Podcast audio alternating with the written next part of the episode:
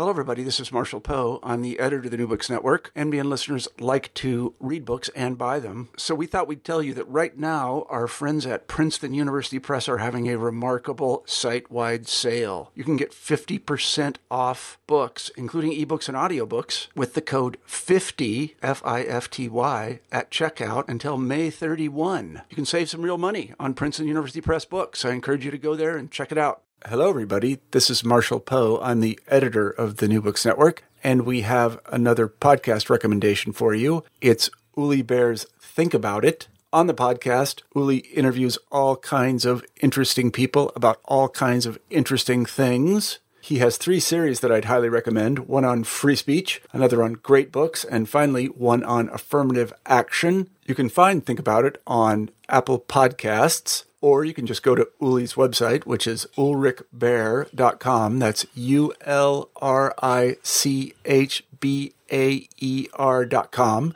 And you can download or listen to episodes there. We think this is a terrific podcast. In fact, it's so terrific that we're going to offer you a little taste of it. The episode you're about to hear is from Think About It, and I hope you enjoy it.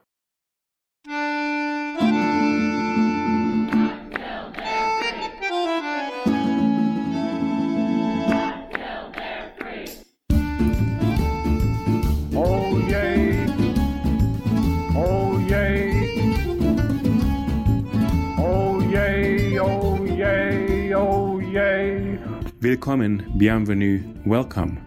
No, this is not cabaret, it's Think About It, a podcast about the power of ideas and how language can change the world, with Uli Baer. What, indeed, can we learn from a book? Khalil Gibran's 1923 The Prophet seems like a deceptively simple book, but it contains a radical insight.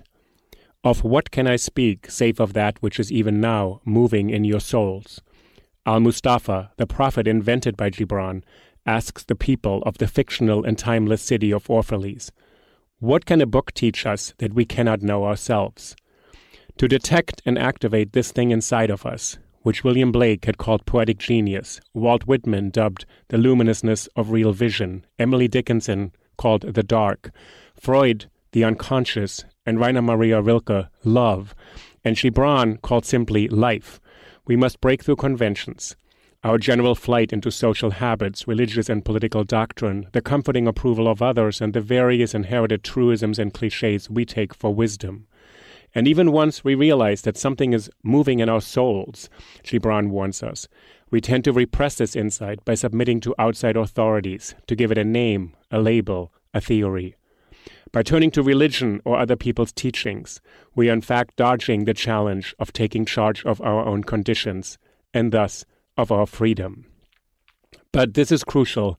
Gibran does not want to become himself yet another authority, does not want to be the author of yet another book that either lies on your shelf gathering dust or provides some means of self escape. What is word knowledge but a shadow of wordless knowledge? He admonishes. I talked to Glenn Wallis, an expert on Buddhist philosophy, religion, and thinking, the author of a new translation of the Dhammapada and the Life of the Buddha, and a critique of Western Buddhism. Glenn had picked up The Prophet when he was 16, and it had changed his life. He embarked on a career that was devoted to thinking critically about spiritual matters. And then he returned to this book after I prompted him several times and rediscovered the prophet for himself today. The conversation concerns the way in which we come back to things that had once moved us deeply and why we maybe should not dismiss our original adolescent turns and twists on the road to becoming who we really want to be.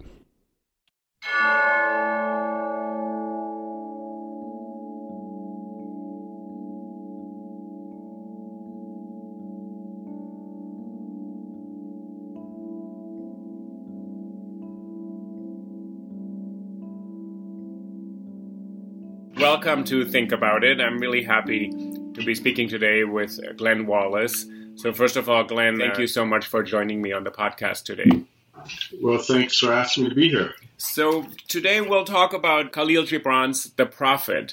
I want to start us out pointing out so Gibran was born in 1883 and as a 12 year old boy comes to America like many people, very poor immigrant, settles with his mother.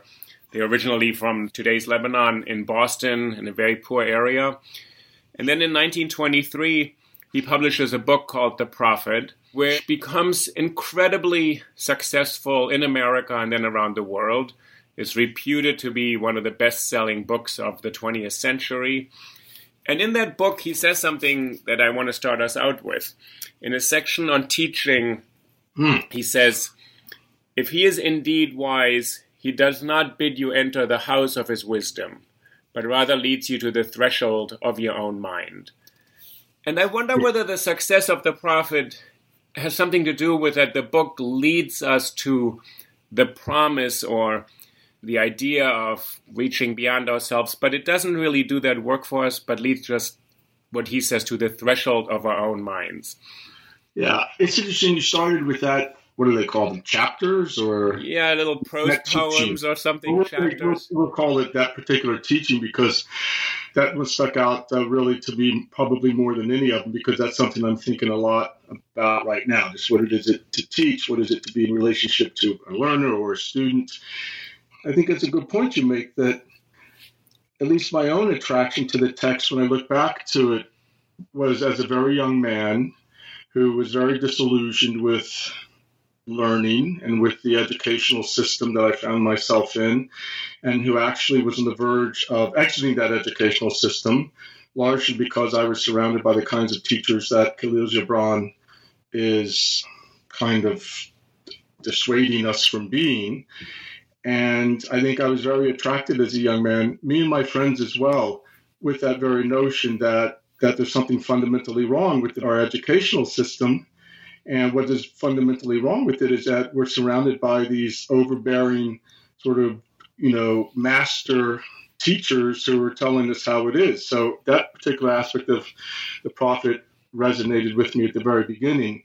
And I'll just add very quickly that the school I landed in, which was a so called free school, always had a copy of The Prophet lying around, and it was a, a really important book to me and my other 14 students who left the mainstream educational system.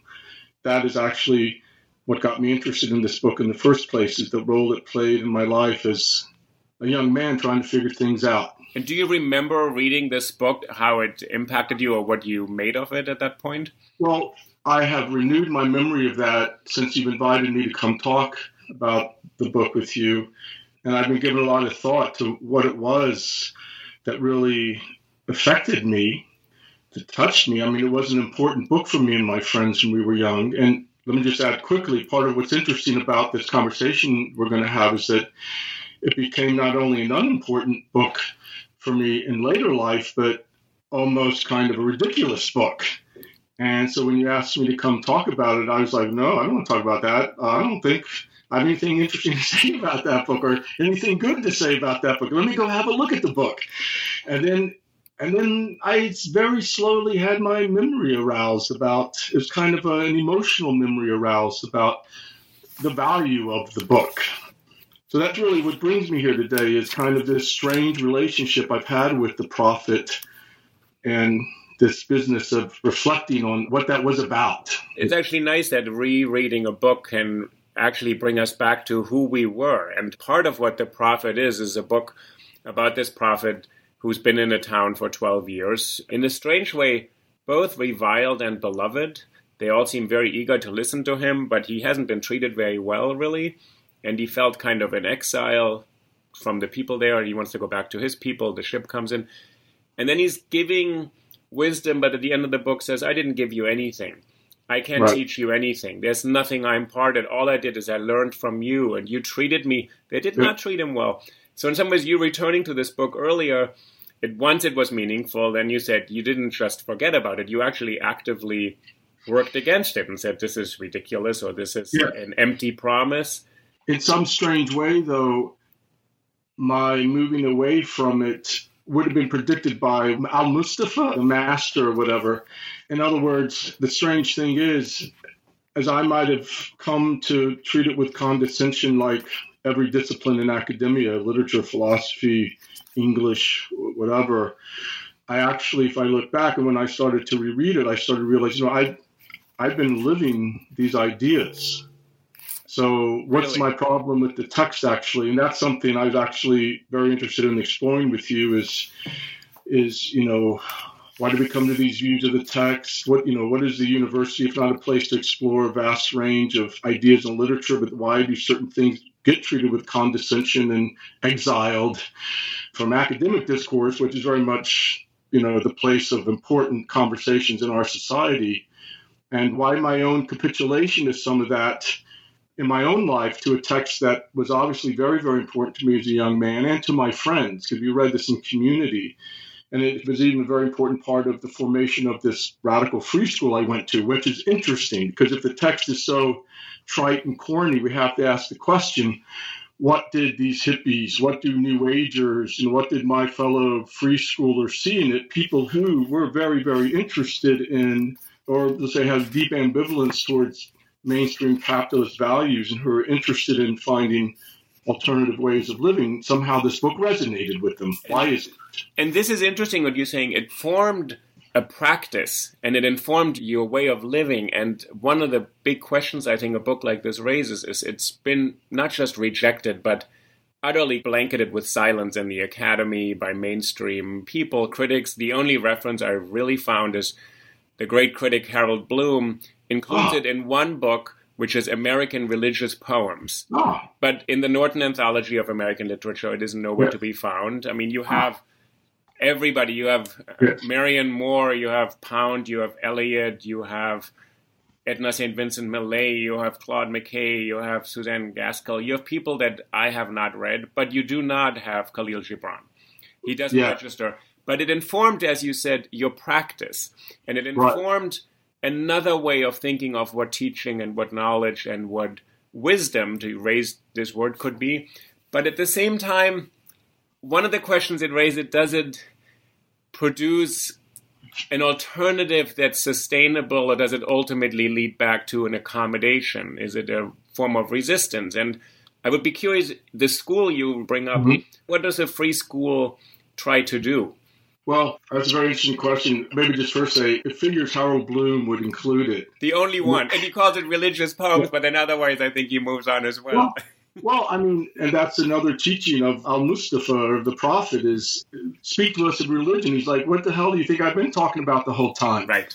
I'm talking about houses and food and clothing and love and marriage. If that's not religion, and if religion is not something that's deeply embodied and lived every moment of your life, then I don't know what we're talking about. So, Emerson, the great religious figure, it figures it's interesting that, that Bloom would include this text in there. Maybe it does resonate in many ways with Emersonian thought or Thoreau. It brings us to this tradition of American I say this word cautiously. Let's just call it libertarian socialism, an idea in America that, well, to answer your question in terms of the school I went to, which I think is part of that tradition I just mentioned, is, and we can explore why the prophet might fit in this, is that it was interested in non hierarchical, non coercive, interest driven, student driven forms of being, forms of learning. It drew its inspiration and its ethics from as ridiculous as it sounds, the anarchist tradition, which is really a libertarian socialist tradition. The libertarian means that our main goal is to find ways to be free as individuals, to realize, you know, who we are and what we want to do and how we might go about doing that, but doing that in community. So it's socialist in that sense. And I think a lot of what that's an interesting question is, and I've been thinking about this as well, is does the prophet extrapolate to kind of libertarian socialist political formation? My quick answer would be yes. It'd be something we have to discover and discuss a little bit to figure out. But I think that that might be part of the reason why that book was lying around in what's called Our New School. Right. There was some sense, the teachers or whoever put it there, and we all continued to read it and discuss it, was that there were values in there that were consistent with the values of the school, which were like I said, non hierarchical, egalitarian, this idea that leadership should never be institutionalized, it arises in any given situation. Another important theme there that we find in Gibran is this idea that, you know, the word we would always use was bourgeois society always wants to cut off what's allowable and fix it we might have a you know vast continuum of what counts as being a human being, but society always wants to limit that. And Gibran will say, and libertarian socialist thought will say, no, we need to open that up and include what actually is the case. And that's a theme that comes out over and over again in Gibran is, you know, don't think, you know, that the acceptable norm of whatever it is, love or pleasure, is all there is. Well, if we look at it in reality, there's a lot more to that. It's just not permitted in the reigning ideology and so forth. And he offers something like a critique of ideology, a deconstruction of the ideas that form laws and orders and freedom, love, marriage. A lot of it is he takes a convention and people ask him about the most banal, everyday, quotidian things a house, eating, speaking, selling and buying. So he covers aspects of human existence that a lot of times philosophy also glosses over and doesn't really engage with because it's dealing with deeper issues. To get yeah. back to this one part where you said this idea of a school that will liberate us from the shackles of bourgeois society, that will somehow be non hierarchical in the sense of it's not the teacher telling us there is the truth, because Gibran says, Say, Say not, not, I have found. I have found the truth but rather I have found a truth. If he is indeed wise, he does not you bid enter the house of his wisdom, but rather leads you to the threshold of your own mind. That's right. a very uncomfortable thing in a school. If every student has his or her own truth, doesn't this amount to some heedless relativism and we all just believe whatever we want? it's strange to find that in a book that is such a spiritual guide for so many people.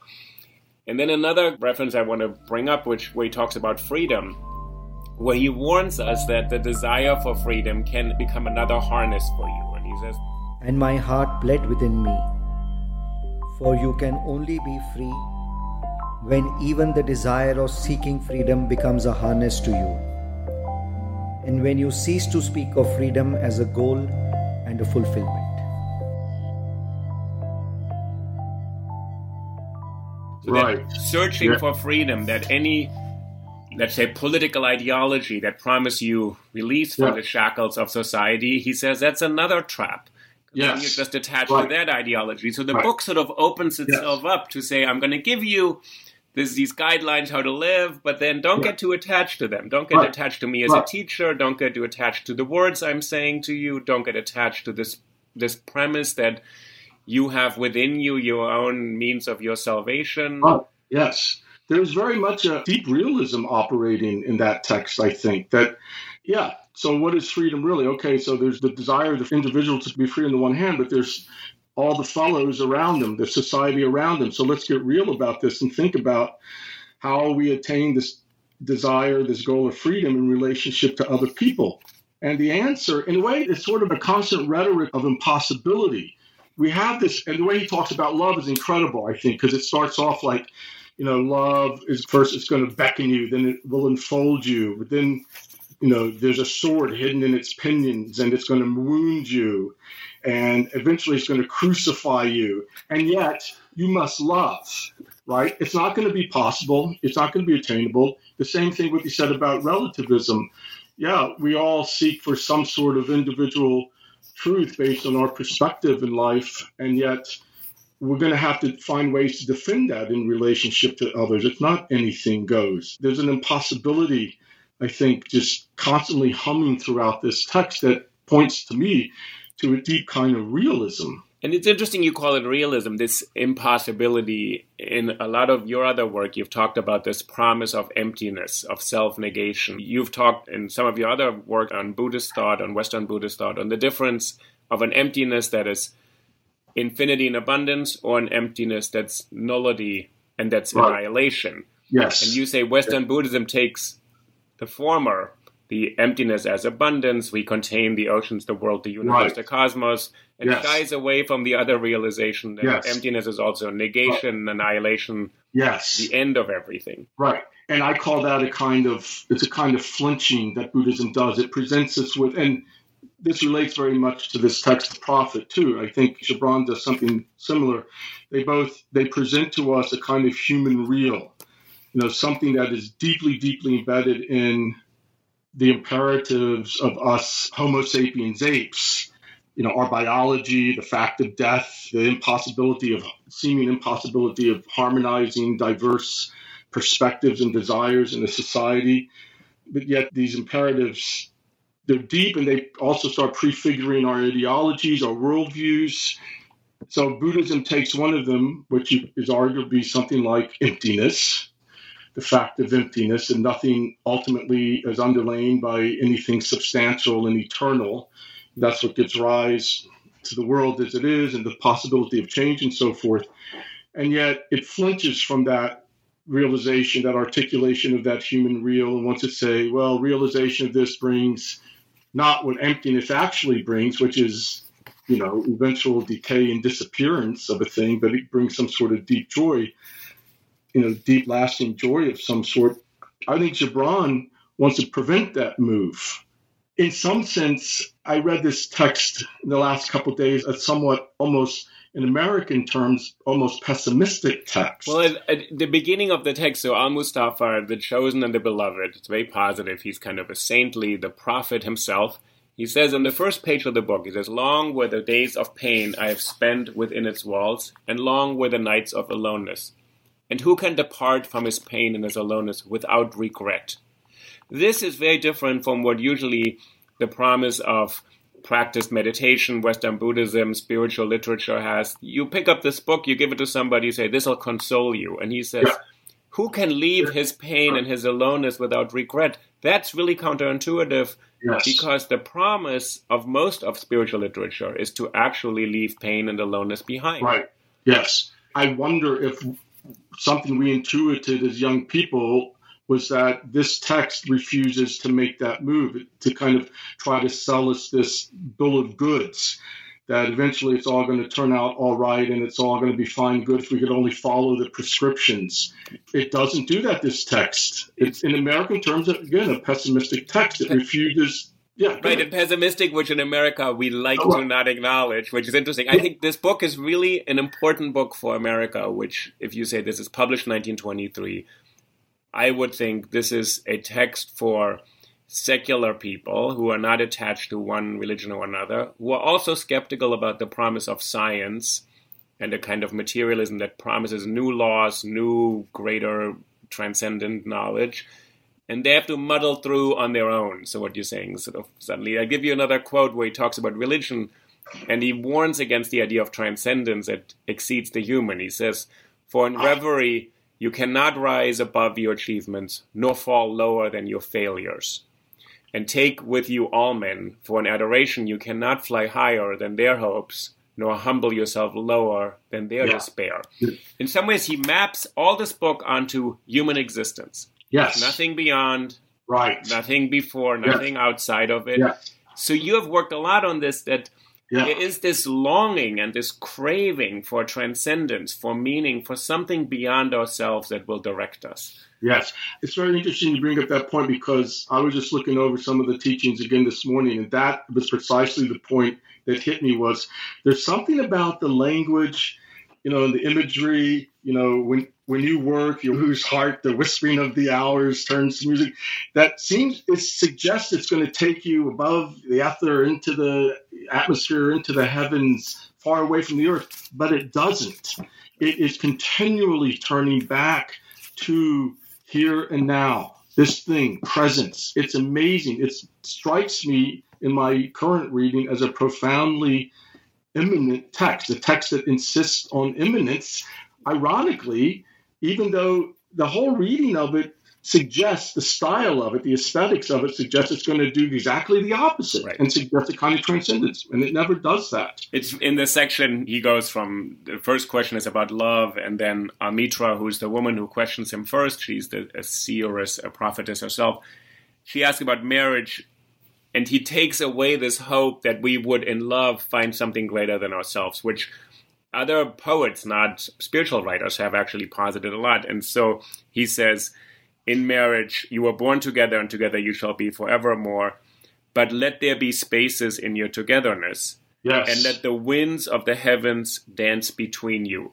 This Right. is read at countless weddings for the last hundred years or Yes. 95 years.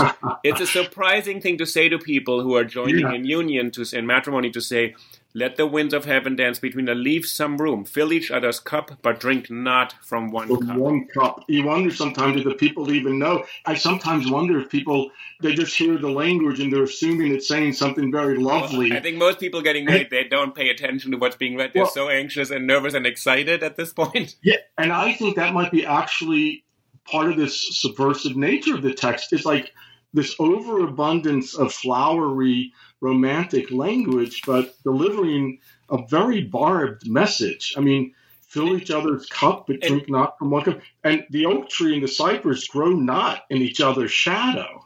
I mean, I, that's incredible. So you, Like, le- you have to leave space. He says, "Sing and dance together and be joyous, but let each one of you be alone." This, Yes. This reminds me, as you know, in Rilke's letters to a young poet, he said two people should guard one another's solitude. Yes. Gibran, which is in 1923, which is surprising to me, the same, the next sentence, even as the spring of a lute are alone, though they quiver with the same music. Yeah. There's Yes. this hint of a cosmic harmony. Yes. Rilke has in one of his poems, the love song, he says, We are two strings taut on the same instrument Yes. and chime into the same music, but we're separate strings. Right. But to me, and I agree, it suggests something like a unity of being or a cosmic harmony, but not with some ultimately lovely payoff. Included in that cosmic harmony is the reality of, of pain and aloneness and suffering and death, et cetera, et cetera. He's including that in it. It's not like a, some sort of ultimate transcendence of, you know, the negative in the cosmic harmony in Gibran. And it's interesting, Rilke came to mind in reading this stuff again, and so did Nietzsche, Zarathustra. But I want to be careful not to somehow say, and you suggested so much in an earlier conversation that the value of it, we don't want to say that the value of it lies in the fact that it's like, like there's like Hegel, like he wants to reconcile dichotomies like Hegel, but that's not what makes it an interesting text. So we have to be careful there. It's doing its So own say thing. something about that. It's interesting. It's not that he just says, "Oh, there's pain and there's joy and they're close together." He said, "It is your board and your bed." At some section in the text, he says, "There's Yes. joy and sorrow." When you are awake and feel joy, sorrow is asleep in your bed, and then you go to sleep and joy is awake. But it doesn't mean this this promise of a Hegelian reconciliation No, synthesis. right. It's not Yes. quite there. Right. In fact, if the one were to somehow disappear in some sort of negation, well, then that would be the end of the other thing as well. We would actually lose everything. Everything. everything is not a totality for him. Yes, and there is no ultimate reconciliation of these opposites or dichotomies or whatever. They are of each other. And it's a lesson to me. Again, I'm always reflecting on what touched me as a young man. And there was something in there about, and I read it as an American, of course, during the Cold War. And this was in the 1970s. And there was something of just a refusal to accept the, sort of the lie of the optimistic or ever progressing positivity of American ideology of the time. And part of it was very much this idea that, you know, it sounds trite to say it, but there's a deep truth in it that there's pain involved in pleasure, and pleasure is not some sort of ultimate fruit that contains no pain in it. It is very much, you know, the intermixture of these things. Again, I'm always tempted to say, and that sounds like Kant's, you know, jouissance. I don't want to do that. right, right, right, right. But it's interesting reading it in the 70s. The book became bestseller, and then it had this huge peak, and it still continues to do so in the 60s. Actually, John F. Kennedy and the Beatles both read it. the question is whether when you read it first, it sort of touched a nerve with you and your friends, it informed your life, but then it seems like you forgot about it actively, which is Yes. interesting that we do active acts of forgetting. Yes. And I wonder whether you forgot the part that actually he's not as soporific, going to this comatose Buddhist idea that Yeah. life is just, you just can retreat from the difficulty of society by stilling your mind, and by stilling your mind, you find some inner harmony and peace, and then you don't have to worry about anything else, which is a kind of acquiescence. Yes, yes. I somehow had this idea on reflecting on this that me and my friends somehow belong to the latter days of classical romanticism. And that's part of the explanation. I mean, there's some very romantic, you know, in the literary sense and also philosophically going on in The Prophet, I think. That's something we could explore. But, you know, we were interested in, you know, emotional honesty and, you know, we were interested in cultivating the imagination we are interested in being original. That was always our big struggle. How do you create something original? We're interested in spontaneity.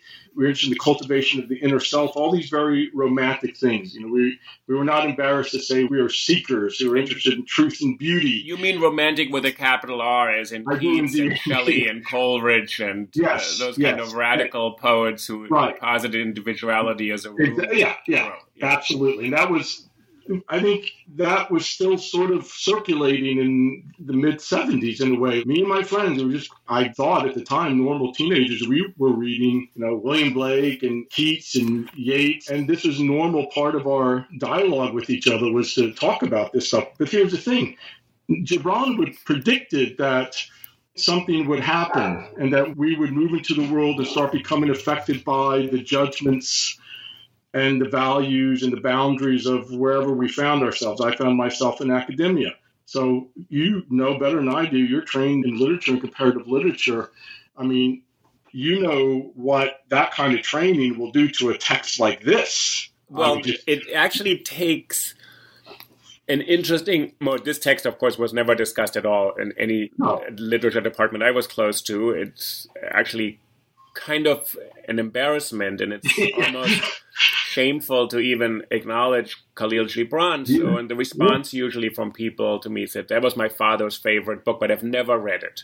Right. It's a strange resistance. And I'm interested yeah. in this resistance. So what is being, yes. what we're trying to get to, what is being resisted that in the 70s and in the 60s, it resonated with countless people who yes. were probably trying to find their own path.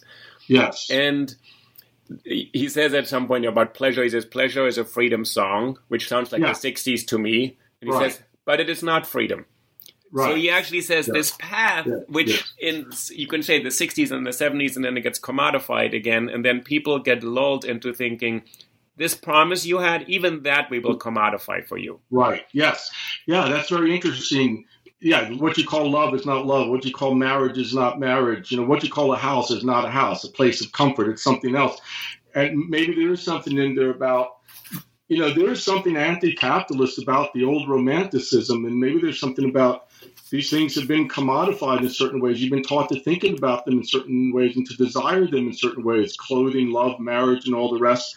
But think again and look again. I mean, he warns us always against even taking this counterintuitive even, construction. So he says the house is not a house, and then he says, "Or have you only comfort and a lust for comfort, that stealthy thing that enters the house a guest and then becomes a host and then a master."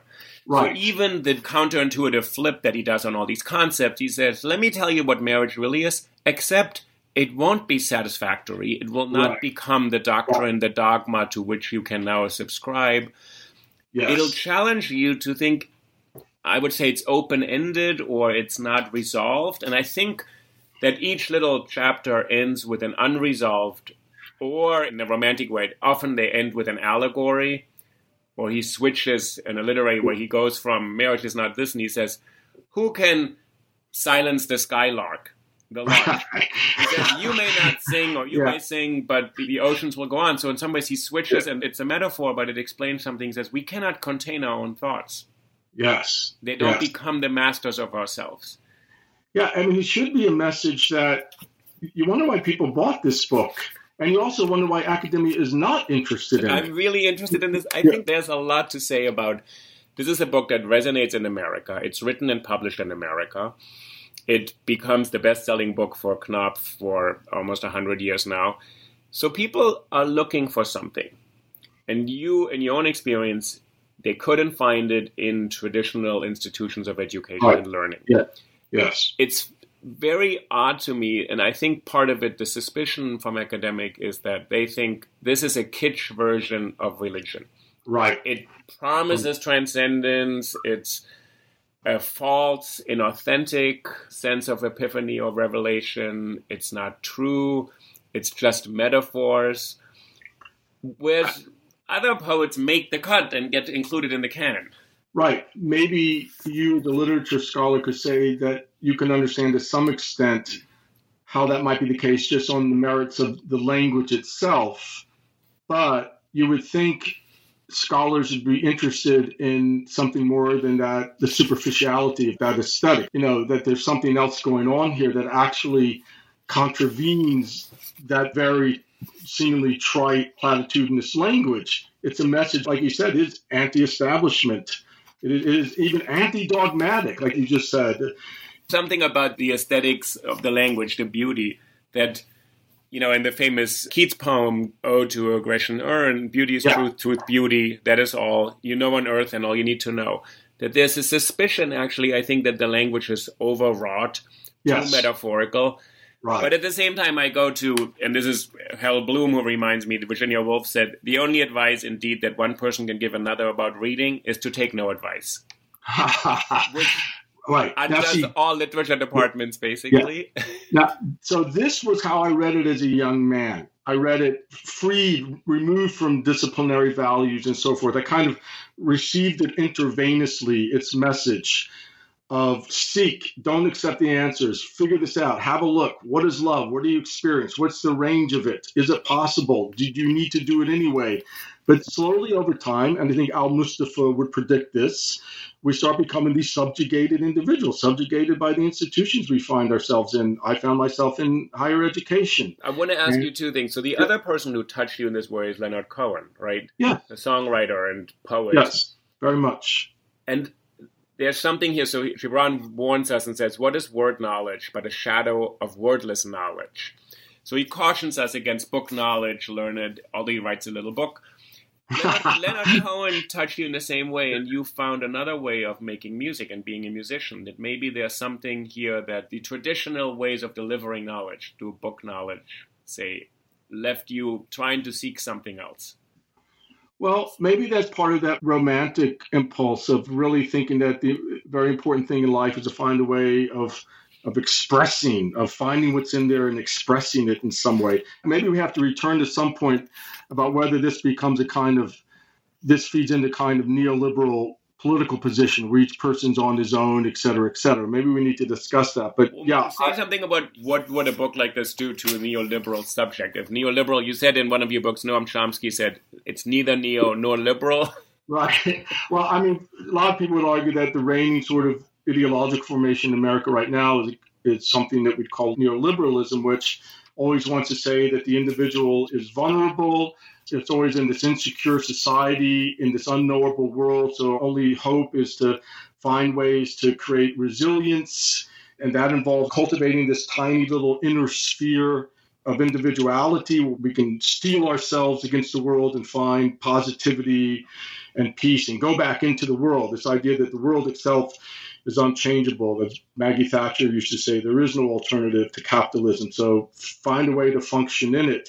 And Francis know, Fukuyama is at the end of history, who wrote right. a book entirely on Nietzsche. Every chapter yeah. is an epigraph from Nietzsche, who warns that the invention of modern subjectivity and freedom, emancipation from dogma and doctrine, leads directly into small capitalist subjects who toil around and feel that the system can't be changed. Right, exactly. That that's the key right there. That's why it's in the history. This is it, and that's sort of the TINA, the TINA. There's an alternative doctrine, you know, dogma is about is don't even try to change the world. It's not going to change. Just try to find some inner peace or some insight, become mindful, etc., and function well in the world. Yeah. Isn't this sort of what consciousness is? That we can become aware of our own condition and do we have the tools yes. to liberate yes. ourselves so he's but, but but the idea and I, I think Gibran might be saying this is that consciousness isn't in me you know my mind isn't in me my emotions aren't in me they're part of this larger collective mm-hmm,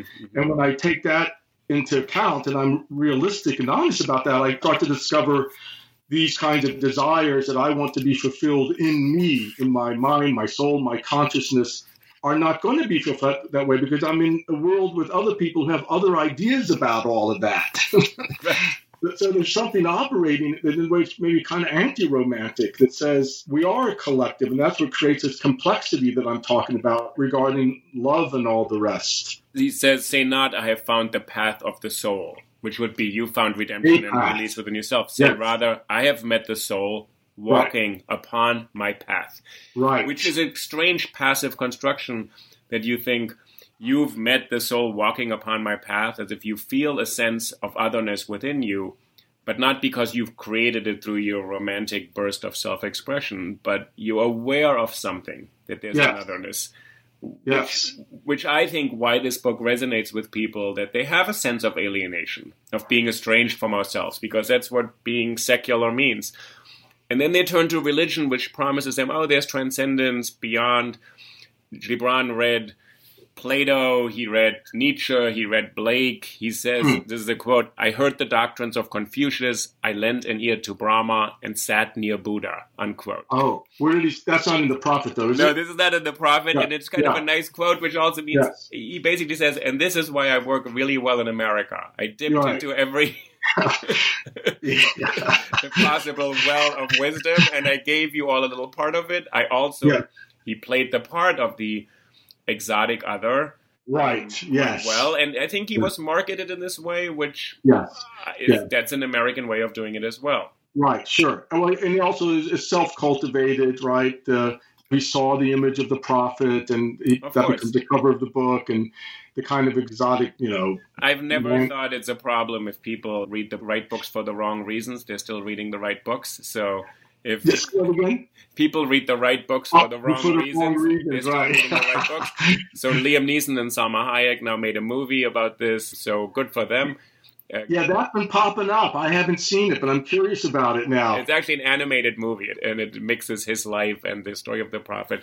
But to go back to this question, does this book ultimately it moved you when you were young, and then you yeah. abandon it? And did you think then, oh, it's too? It gives me not enough of the tools of resistance. It allows me just to accommodate, but in a funny way, you just didn't read it then for some yeah. few decades.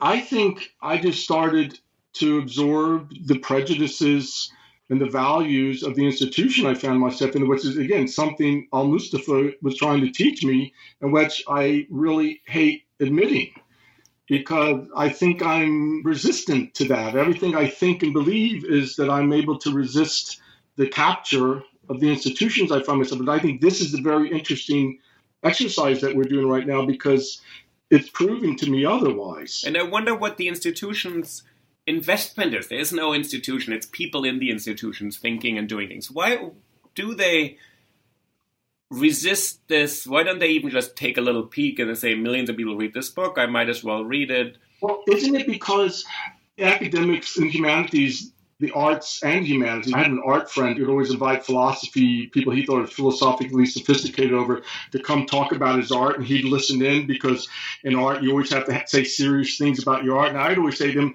just show your art. You don't have to say serious things about it, but that's an imperative in academia is that you have to be serious. And there's something about this book, The Prophet, that is almost in your face resisting that move. I mean, really, I'll just read it again. When you work, you are a flute through whose heart the whispering of the hours turns to music. I'm sure he could have come up with more serious language in that. In fact, I've heard, I don't know this, but I've heard that his Arabic poetry and literature is much more what we would call academically, philosophically serious. It's so. In the Arab world, he's considered a literary revolutionary. He brought this renaissance of romanticism into Arab literature. He wrote, I think, at least 17 books, nine in Arabic, eight in English. Incredible. he had a, an English editor, Mary Haskell, a woman who supported yes. him greatly, who was right. very very American in the sense of very clear eyed, I think, of what he meant to her, an enormous amount personally. And she also saw the potential of this book. So she was probably someone who helped him. But we've had great writers who find their way, and I think academia is not skeptical so much about the language because, frankly, a lot of people discuss books without even ever looking at a sentence. I think academia is very worried when there is this promise of transcendence and somehow it's too easily accessible. it's Nietzsche, the philosopher who influenced him. Yeah. He criticized Wagner, the composer, not because of Wagner's anti-Semitism and Wagner's bombast, but because Wagner gave us a cheap version of transcendence. He said it was too easy to get there. There was no Hmm. work. Baudelaire, at some point, Yeah. warns us against drugs because he says it's a shortcut to feeling greater than ourselves, and he says we have to do the work. Wait, who does that? I missed the. Baudelaire says Oh, Baudelaire, right. that Yeah. drugs give us a sense of transcendence, of saying being Yeah. in touch with the cosmos or the unitary harmony of the world. So these philosophers are skeptical and get very worried. And Nietzsche is an interesting case because Nietzsche, like you were infatuated with Gibran as a young man, Nietzsche was infatuated, obsessed with Wagner, and then turns on Wagner and says, and Wagner is still the most important thing in my life. That's why I have to fight it so much. Yes. Yes. What's interesting about Gibran and, and what you just said is he seems to be presenting a very easy way to transcendence, right? But actually, he will resist that. Yes. Again, that should be interesting to people who think about certain issues in philosophy or literature. Or what other disciplines might be interested in this text? I'm not sure. Maybe that's it. English, comparative literature, philosophy. Where does it even belong? One of the criticisms I've heard of Gibran in the Arab world is that he didn't quite live up to the standards of the very ornate, complex, uh, you know, Arabian poetry, traditional poetry. So Right. even there, he, some people scoff at him. Well, it's interesting because he didn't have the traditional schooling. He couldn't really probably have learned all the forms that take a long time to acquire for gifted poets. So he wrote poems that were a bit influenced by French and American writings. So he's actually also a really interesting example of someone who doesn't fit into a national canon. Right. Yes. So yeah. Yes. I'm reading this, and some people say this was written in Arabic, some people say it was written in English, no one really knows. So he's a really Right. completely modern subject yes. who's trying to find meaning in a world that has been radically secularized, that Right. has many Yeah. traditions, and takes and he gives it the name the prophet, which Right. Is scandalous in other, some religious traditions. Sure. So I think by taking these different things and finding something that would be the human condition, I think that's also surprisingly unsettling for people because they can't properly put him into any national anthology. Right. That's, I think, another reason why, when I reflect back, that the text was interesting to me and why it is interesting to me once again is it, it does resist all of those kinds of boundaries and disciplines and fields and structures. I mean, some of them are resident in it, but as a whole, no discipline or field or even national literature would accept this text or this person into it, which again is to me interesting. That's another notion of this idea of the real is that it presents aspects of human life that are generally disavowed precisely because they threaten to rip apart our, you know, our constructions of meaning and value. And maybe there's an element of that happening here too. It, it just doesn't. And I think what you're saying is this this idea of the real, which blows apart the way we institutionalize meaning and we institutionalize knowledge, even Yeah. in fields of philosophy, which will talk endlessly about that there is no meaning, but nonetheless institutionalize this and publish, Right. which is fine. That's how human beings function. And I think Gibran is totally aware of this, whereas he talks about the market and commerce. He's not, he knows that society is organized. But you're saying this, this is an explosive, radical, and subversive potential of the text, which is not just a nice bromide to read at a bar mitzvah or at a baptism or a confirmation or a Right. wedding or a funeral. This is actually a much more troubling. So there's something barbed in this text. Nice. I like that. And that's what's so strange is that's again, I wonder if half the time anyone's actually listening to the message because they're hearing the language and it sounds beautiful and positive and transcendent and it delivers, like you just said, this barbed message within that. I It's- think as a teacher, this first quote I read that don't trust me as a teacher, basically, I haven't found the Yeah. truth for you and I will just lead you to the threshold of your own mind. I think that is actually very radical. yes. And I wonder whether people, as you say, they may not listen to it, but they may get something here. Let's say this is going to open you to something, and what you do with it, which may be this problematic neoliberal individualism, but may also say, I'm opening up to something that all of us are concerned with. Right. We want meaning, yes. we have desires, and we happen to be in the world in a Yes. material way, with others who want different meanings and, and have other desires. and who are differently in the world also. right, exactly. That's what I mean about looking back on the book. It really sort of twisted my head around because it. I totally forgot about that that subversive, anti-dogmatic, anti-authoritarian message that you just described. I'm going to think more about it. I'm going to read it further. Maybe I'll even write something about it. I don't know. It's a strange book. Well, it was interesting because you've done a lot of work on Western conceptions of the East, and this is one of those books from Schopenhauer, Emerson, Thoreau. Everybody's tapping into the East, Rilke, Ezra Pound, people like that, to Yeah. sort of activate something. Yeah, To activate something, and you said there's sometimes the problem is that there's no dogma, no doctrine, no ideology, but that covers over a lot of times that actually, of course, these things are socially constructed. I wonder whether actually we would expect too much of a book to say uh, Gibran has to give us both. He has to give us this idea that there's something deeper in us and keep it utterly free from his time and be timeless. But it's it's an odd book because I cannot think of another book that has lasted for something like a century yes, yeah. somehow it's done something for people. And I don't think it satisfies them, but I think it activates something.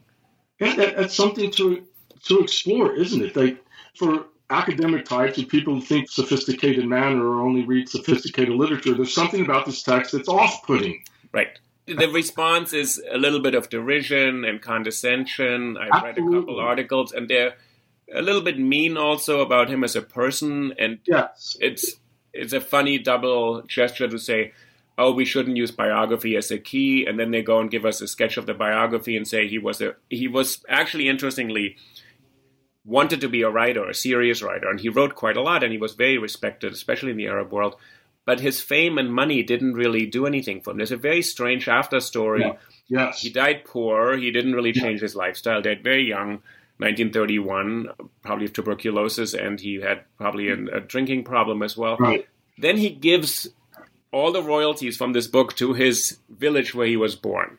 Yes, This devastates this village in a way because it's way too much money coming in too quickly, and there's a lawsuit. And in the 60s already, they're getting $300,000 a year, which is an enormous amount, and they have to actually regulate this. There's corruption, there's supposedly two murders. So there's a strange way in which this book has real material effects in the world. yeah, that is interesting. It's, Yeah. I heard that he started getting profits from, I mean, no pun intended. He started getting profits from the book. He didn't get a new apartment. He didn't get new clothes. He no, he stayed in his little apartment. He Yeah. helped his sister, but that's it. And that's also part of it, which is just embarrassing. I think the resentment by people against a bestseller. Yeah, that's part of the rhetoric, right? If, if the hoi polloi love it and buy it, then it must not be serious in some way or important, right? That's right. And there's and some Yeah. things there are. You know, there are other books that give us something like this. I think all of Stephen King gives Mhm. us. And he, he struggles against that as well, right? He's one of the most successful writers of all time. Yeah. I actually think Stephen King gives us the negative version of transcendence and say the world is inhabited by nothing it's material except there's an evil in it that we cannot comprehend. So it's Christianity turned on its head, especially for people who have no way out, but they can touch transcendence. It always happens to be evil. But again, he's somewhat derided in so-called serious circles, not because of that message, but because of the way it's delivered. Absolutely. And I'm interested in if people crave this, if they go and watch Star Wars and they read Joseph Campbell and they read Tolkien, Lord of the Rings, which is also a book that isn't entirely accepted in the academy, really not taught. Right. But people crave this. Why wouldn't universities and teachers say, This is the first book I'm going to assign? Now, is it this the transcendence or the meaning making? What is the this here? I think this is the this to be in touch with, but a transcendence that isn't a religious dogma, right. that isn't actually located outside ourselves, Right, but also doesn't promise Yes. Yeah. Yes. the easy, palliative, nice version of emptiness that says, oh, it's the cosmos within me, but say there's also finitude, death, destruction, annihilation. Right, and others. And maybe that the, the limit of the transcendence here, right? Right, right. Let me read this. I don't know. This is interesting. I came across this when I was just reading up on the prophet, and it's uh you may have seen it as well. It's the Chicago Post review of the Penguin edition, and I could not for the life of me figure out if this is like current or if this is from like 1928 This or is something. the one positive review. I want to hear this. It's incredible. I It want to hear this review. This is the one positive review this book got. Yeah. Do you have any idea when it's from? This is directly after he published it. Okay, okay. It so it says if there is a man or woman who can read this book without quiet acceptance of a great man's philosophy and a singing heart as of music born within, that man or woman is indeed dead to life and truth. And the funny thing is, when I first read that, I thought it was like it's current because right at the bottom of the Penguin page for a new edition of the book, and I thought, and I thought this cannot be. No, this is the one positive review he get. But I like this idea that they say a reader who's not touched is dead to the world. This reminds me the Franz Kafka, who lives at the same time, 1923. Kafka dies in 1926, 1925 maybe. Kafka says literature is the axe to break the frozen sea inside us. Literature is the axe to break the frozen sea, to make us come alive. Because what's weird, we are not alive in the world.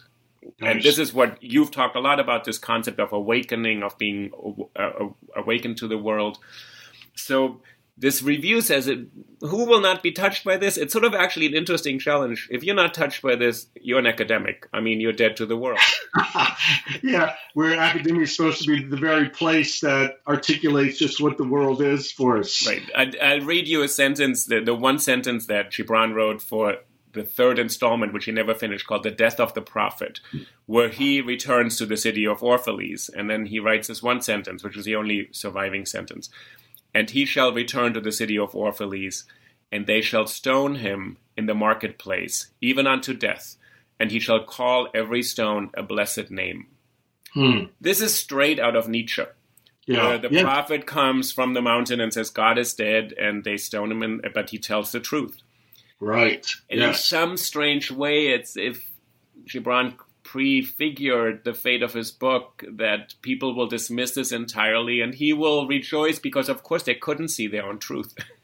Yeah, that's very interesting. Yes, yes, this idea of prefiguration in the book. The prophet too. Maybe he's he's you know prophets are telling something about the future, right?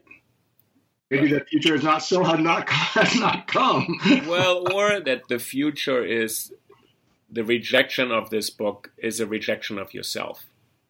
yeah, interesting. And yeah, right, this is an interesting question. When you said you read it Yeah. as a young man, it changed, it set you on a path to do a lot of other things. You've written a lot of books, The Life of the Buddha, you translate Dhammapada, you know the entire literature of this. You've also turned and said there's a problem with the way this has been assimilated, absorbed, defanged.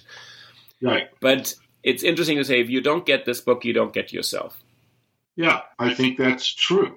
I think what he's saying about all of these everyday, these very quotidian matters, even clothing, have elements of a human truth in them. And it has something to do with expanding this continuum beyond what our positivity ideology permits and just open it up. And he's asking you to have a look about how it really is, which is also a very Buddhist notion. See things as they are, not as we fantasize them to be. And I would add not just the positive ideology, say neoliberal consumerism, which Marcuse criticizes, we just buy stuff. It's also that the ideologies of skepticism, so Freud, Darwin, Marx, they don't satisfy Americans in a way. We've never become people totally subscribed to these ideas. They're European constructions of how to make sense of a secular world. But Americans look for something else how to be grounded, how to find our bearing. This is Thoreau, Emerson, Dickinson, Whitman. Mhm. So there's a search for being real to yourself in this country, which has this fraud history. And the European, either the positive, which is capitalism, or the negative, the critique of that, none of those are really satisfactory. in this text. In this text or in general, that's why I think it resonates with Americans so much, because this is the country where a lot of people have their private religion, a lot of people have conversations with Jesus or their own God every single Right. day. yes. It's a very interesting place in that way why this book was written here and resonates here first. Yeah, I mean, there's something about this book that in a weird way, even though it has elements of pessimism, it's something very life affirming about it, but not in an easy kind of necessarily joyous way, but life affirming in that this recognition of just the mixture of qualities in life and the ever present mixture of qualities in love and marriage and all the rest. Life affirming in that way, you know, so, kind of life as it is, you know. So it's not maximizing wellness and happiness and positive right. outcomes, which is just a way to.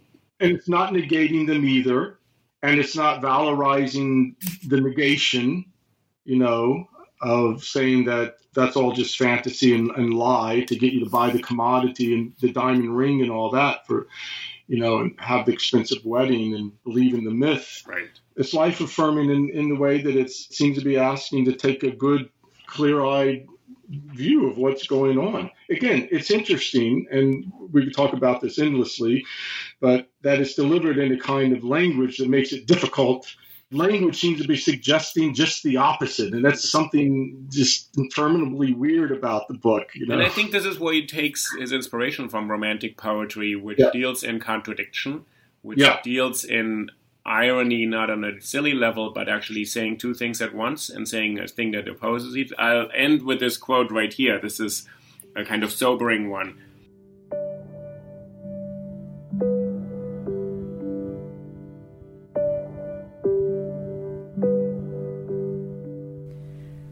And behold, I have found that which is greater than wisdom.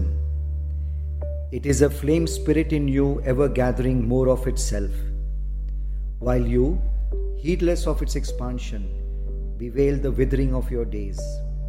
It is life in quest of life in bodies that fear the grave.